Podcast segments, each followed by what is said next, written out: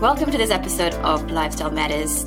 I'm Savina Nithyanandan, and I'm joined once again by Dr. Fergal Armstrong um, on this episode. Welcome, Fergal. Thanks for joining us. How you doing? Pleasure to be here as always. Great. So today I thought we might talk about alcohol and its impact on lifestyle medicine itself. But before we get started on that, I thought it might be interesting just to just have a brief discussion about its history. Alcohol was discovered thousands of years ago, um, and it was commonly used by doctors and nurses as an antiseptic, um, as uh, in terms of just to sterilize wounds and um, uh, well, to sterilize wounds, really. And essentially, what happened was at one stage, um, water was also thought to be um, too dangerous to drink just because of all the bacteria that were in it. Hence, people were drinking alcohol instead of water what happened in the end is alcohol became one of those things that were quite addictive and people started consuming it quite regularly and heavily and then discovered that there were health implications on consuming such high levels of alcohol. Um, and you know i guess just to take it into australian um, statistics itself a recent study actually showed that one in six Australians actually consumed alcohol levels at a high level where it places them at a lifetime risk of an alcohol um, uh, alcohol related injury.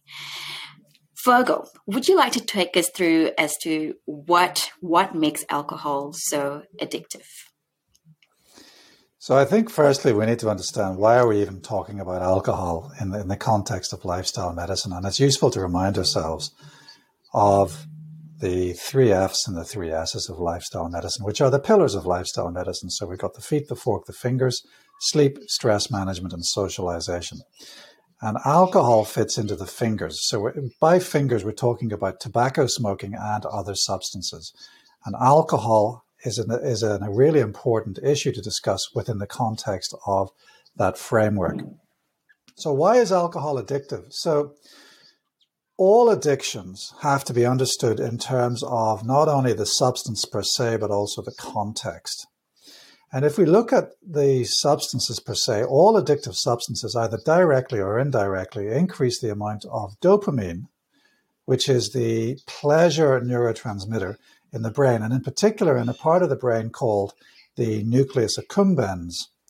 And that's the part of the brain that mediates joy. So when we win something, when we have a lovely meal, you know, when we experience pleasure, we get a dopamine rush in the nucleus accumbens, and alcohol causes such a rush. And so that's why it's addictive.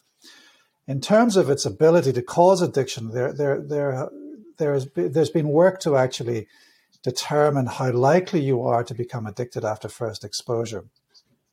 So actually, we know that tobacco is nicotine and tobacco is the most addictive substance on this list, and you're you're about 32% likely to develop a dependency after first exposure to nicotine. Then comes heroin, which runs in at about 23%. Uh, cocaine is about 15%, uh, alcohol's about 10 or 11%. So you can see the, the, the, the ability to cause dependencies as related to the substance. So alcohol is not the most addictive substance, but you know, after after exposure, 10 to 15% of people may develop a dependency.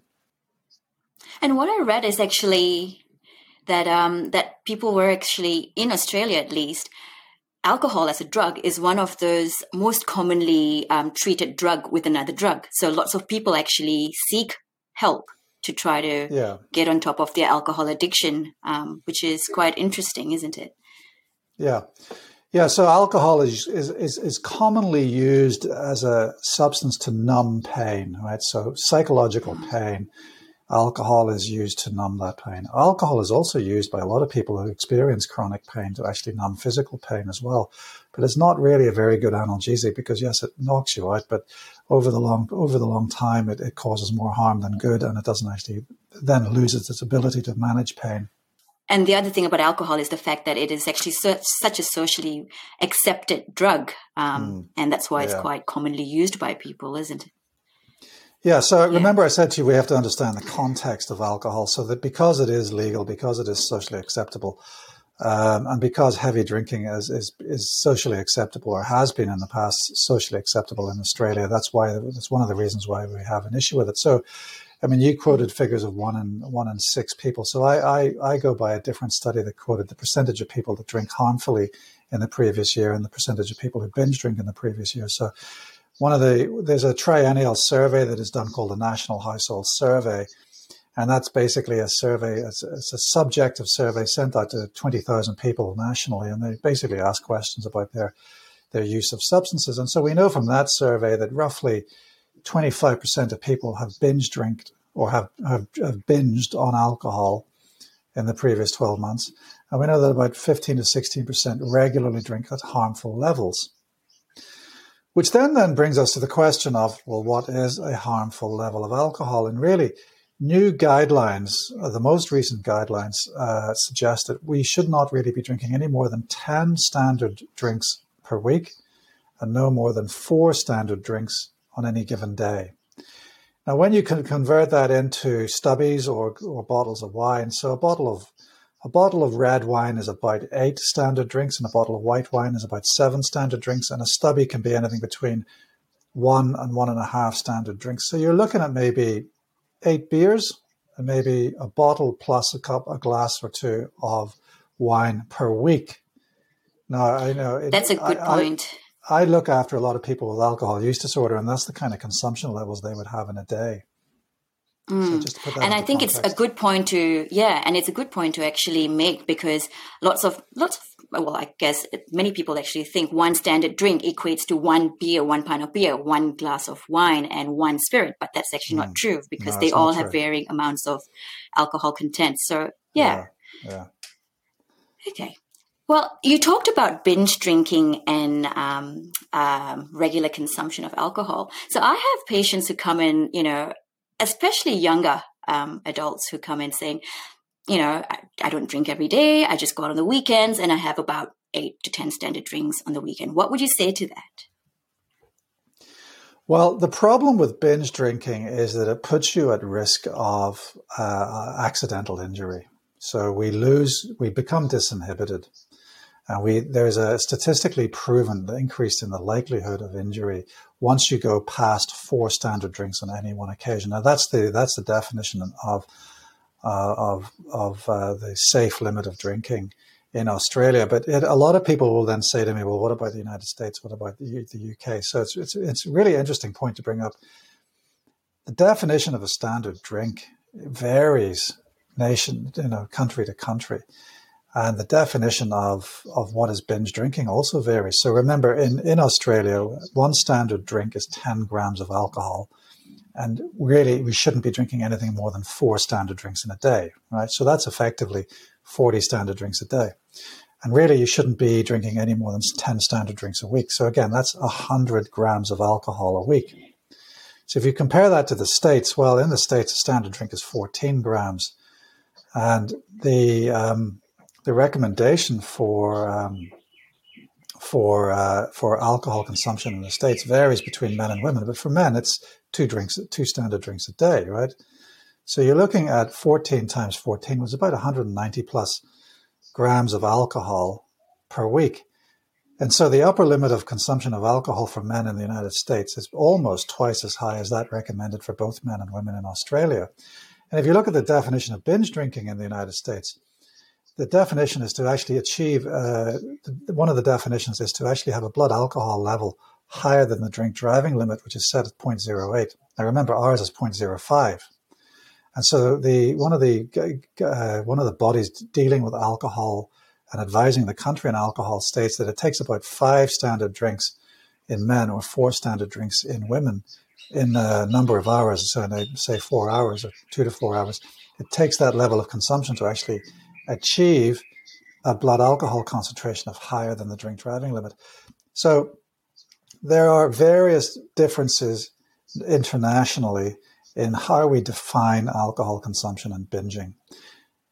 Let's go back to the Australian issue. So I, I think the modern definition of, of, binge drinking in Australia is basically drinking more than four standard drinks, which is 40 grams of alcohol on any given day.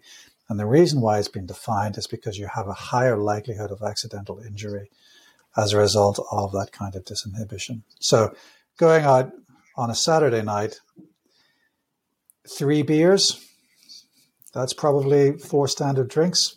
and then you may need to cool it down. Yep. Well, okay. Well, I guess that's good advice. All right. So I guess we talked about, you know, why it's um, addictive. Um, because it's so, so what you're telling me is that it's addictive because it makes us feel good, essentially. But then the downside is when the wearing off effects of it. Um, what are some of the potential adverse effects of alcohol consumption? So we need to understand that alcohol affects practically every organ system in the body. But let's just focus on the brain, the heart, the liver, and the, the gonads. And also we need to talk about cancer. So remind me to talk about all of those if I forget this list. So that's the brain, the heart, the liver, the gonads, and cancer. So let's look at the brain first of all. So we know that acute alcohol intoxication causes cerebellar dysfunction and loss of uh, executive function. So you become disinhibited and you do stupid things, and you're also you've also got gait and coordination. So that's what it feels like to be drunk, right? But we also know that chronic high exposure to alcohol can actually cause chronic damage to the cerebellum. So again, you can you can you can appear drunk. You haven't drunk anything. It's just you know you've, you've just rotted away your cerebellum, so you don't have that, that ability to coordinate movement. It can also cause dementia. Uh, the, the particular kind of dementia that it can cause is um, Wernicke's encephalopathy, which then progresses to Korsakoff psychosis. And that's a result of thiamine deficiency, which is associated with poor nutrition in the context of alcohol use disorder. And it can cause various other peripheral nerve damage uh, conditions called peripheral neuropathies. Then, if we move to the heart, it can cause a cardiomyopathy. So, what is a cardiomyopathy? So, it's basically the inability the, or the failure of the pump mechanism of the heart that is not due to um, ischemic heart disease. And so you end up effectively with a syndrome of heart failure. Now, also, you have to bear in mind that thiamine deficiency can also cause that as well. So there's two reasons why someone with alcohol use disorder might have an issue with his heart. But it, you know, fundamentally, it can cause heart failure, and that can actually, if if if people continue to drink, it can actually lead to death due to heart failure. Then, if we look at the liver, everyone everyone knows that you know that one of the consequences of heavy drinking is cirrhosis. But there are stages of liver damage prior to that, so you can end up with issues like uh, um, inflammation of the liver or fatty liver, then fibrosis, and then cirrhosis. But not everyone knows this that for every, for, if you've got cirrhosis, you have a two to 5% chance per year of developing liver cancer. It doesn't matter what caused the cirrhosis. It's just all cirrhotics have a two to 5% risk of liver cancer per year. So if you've developed cirrhosis as a result of alcohol use, you are effectively putting yourself at risk of cancer and you need to be monitored every six well, the recommendations is you need an ultrasound scan every six months to, to look for cancer if we look to the gonads, so you know, the, the, I always talk about James Bond and, and how you know virile he is, but if you look at actually how much he drinks per movie, you know, any other lesser human being would not be able to sustain his activity. So it really all those martinis, all those shaken but not stirred martinis. I mean, you know, two of those, and you know, over time yeah. it will catch up on you. And then we have to understand the role of cancer. So we know that there are certain cancers that, that, the risk of which goes up irrespective of your alcohol level. And then we also know there's a group of cancers where you kind of need to be drinking more than 10 standard units per week to actually get there. And that's one of the reasons why we had the maximum of 10 standard units per week uh, agreed on in, in Australia. So, oropharyngeal cancer, breast cancer, and esophageal cancer, these cancers, the minute you drink a drop of alcohol, your risk of these cancers goes up. Whereas you kind of need to drink more than 10 standard units to develop pancreatic cancer, liver cancer, ovarian cancer, or colon cancer. So you need to put that into perspective. If you drink heavily, not only are you at risk of uh, liver cancer from cirrhosis, you're also at risk of all of these other cancers. You're also at risk of going, um, of developing dementia and then dying of heart failure. So you have to ask yourself, you know, if, if alcohol was a, a new drug developed on the market today, it would not pass any regulatory authority. But it's been with us, you know, human beings know how to numb pain in the short term, and alcohol's been used for millennia to numb pain, both psychological pain and, and physical pain. Hmm. And it's, um, I just want to make a point there about, you made about the alcoholic um, cardiomyopathy, which is heart failure. Um, and many people actually might think that you have to drink high amounts for a long time for long, for several years before you can actually develop cardiomyopathy, but that's not in fact true. I remember actually having a young guy who was in his late twenties who actually had cardiomyopathy. Um, he came in with mm. heart failure symptoms, and it was related to alcohol um, mm. because he was heavily consuming it. So it doesn't yeah, mean binging. you have to be an old, yeah, old yeah. older person to yeah. actually develop these diseases. Yeah, I mean, alcohol is a is just is, is a toxin, you know. So some it people is. are. So you also have to. There's also an issue about susceptibility, but overall, you know, you need to drink it in moderation and be aware of the risks. Yeah, I guess that comes down to when you see sometimes people who've consumed high levels of alcohol and their liver functions fine and they're okay. And then those who've consumed far lesser, they tend to have more their after effects of liver damage, which comes mm. down to all the other variability like genetics and gender and all those things, but which we won't go into it today. Um, so I guess what I'd like to also just touch on and get pick your brain on is really the treatment of alcohol um, use disorder. Um, obviously, as usual, alcohol treatment, I mean, any treatments, you can divide it into um, pharmacological, where you use medications, and the other part, other arm of the treatment is really more therapies. So obviously, you know, we'll come back to the therapies later, but could you take us through the options of uh, medications that are out there and how could people get help if they needed it? So I think it's really important to understand is the patient addicted to the substance? Or is the patient addicted to how the substance makes them feel? There's a there there's the, the group of people who are addicted to how the substance makes them feel is much bigger than the group of people who are primarily addicted to the substance. Because let's think about this. A lot of people have a problem with alcohol because they are using it to treat pain, low self-esteem, anxiety, stress, you know, loneliness, loneliness, boredom, yeah. yeah. So are they addicted to how the alcohol makes them feel or are they addicted to the alcohol? Because if it's the former, then you treat the pain, the loneliness, the low self esteem, mm. the anxiety, depression. The alcohol mm-hmm. use disorder just goes away. So that's where it comes down to a really good um, seeing a doctor and trying to nut exactly. out what is the cause you of it. Need, you cannot just say, I, you know, you, you have to have a holistic assessment. If we move on to the second group of people, then those are the people who are primarily addicted to the substance. And they usually start out in the first group and then they move into the second group. Because again, alcohol use disorder doesn't happen out of nowhere. There's always a reason why people start alcohol and then journey through to, into developing alcohol use disorder. But if you are primarily addicted to the substance, then you need potentially an alcohol detox, which is a medically supervised management of your withdrawal. And then you, you would then be put onto relapse prevention. Uh, and that could be either pharmacological or psychological or both. So the question then becomes well, there's two questions I think we need to ask. Is first of all, why do you need to have a supervised detox? And then what do you do for a supervised detox? So the, why do we need a detox? Well, the answer is a certain group of people, especially those who have been drinking heavily for more than five years, they're more likely to develop complications of withdrawal. And these include perceptual disturbances, seizures, and delirium tremens. And So we want to avoid those complications at all costs. And so that's why we treat alcohol withdrawal. So how do, what do we do to treat it? So the commonest uh, medication that is used to treat alcohol withdrawal are the benzodiazepines, and we like to use long-acting benzodiazepines if we can. So something like diazepam, and we give regular amounts of diazepam throughout the day for a week to then help people through that phase of detox. And then once they've moved through that detox phase, then we start uh, relapse prevention therapy. And th- this is designed to stop people uh, falling off the wagon effectively. And if we talk about medicines and psychology, if we go to medicines first, there's two licensed products in the Australian market at the moment for this, and one is naltrexone and the other one is uh, acamprosate. And these are medications that are designed to reduce craving and reduce the joy of um, drinking.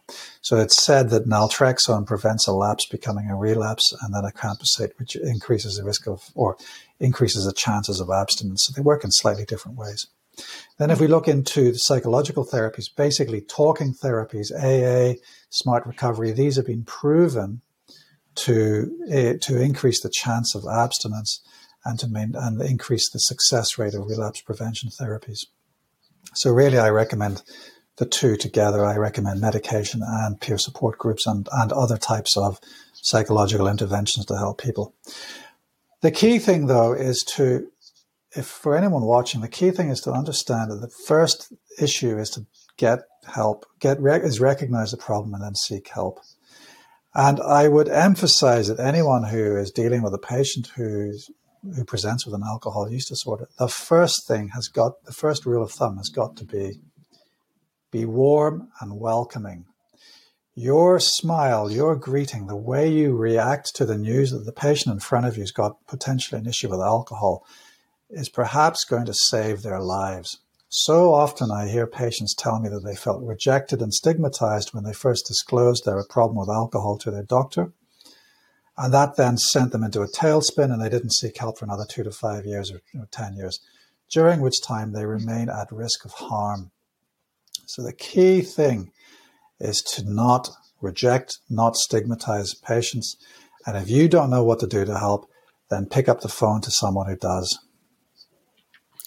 That's very good advice, Fergal. All right. I guess in the interest of time, um, do you have any final words that you'd like to tell people? I mean, my my one my one tip for this is really if there are other people in the household who are also regularly consuming alcohol, is to do try to do it together because that's been my experience. When one's trying to quit, the other one's drinking, they end up relapsing and things. So I think if you try to do it together or, or with your social circle, it would be better than doing it by yourself. Um, and also with the support of a, you know, your GP or mm. any doctors that you're in, that's involved in your care. Yeah. The one thing I would say that I forgot to mention as one point is don't try and quit alcohol. Don't, if you're drinking heavy amounts of alcohol, do not quit suddenly without talking to a doctor first because you run the risk of an unsupervised uh, withdrawal and then you run the risk of complications. And you don't want that. We don't. On that, that note, Fergal. All right. Thank you so much for joining us today. Um, and we will see you next time.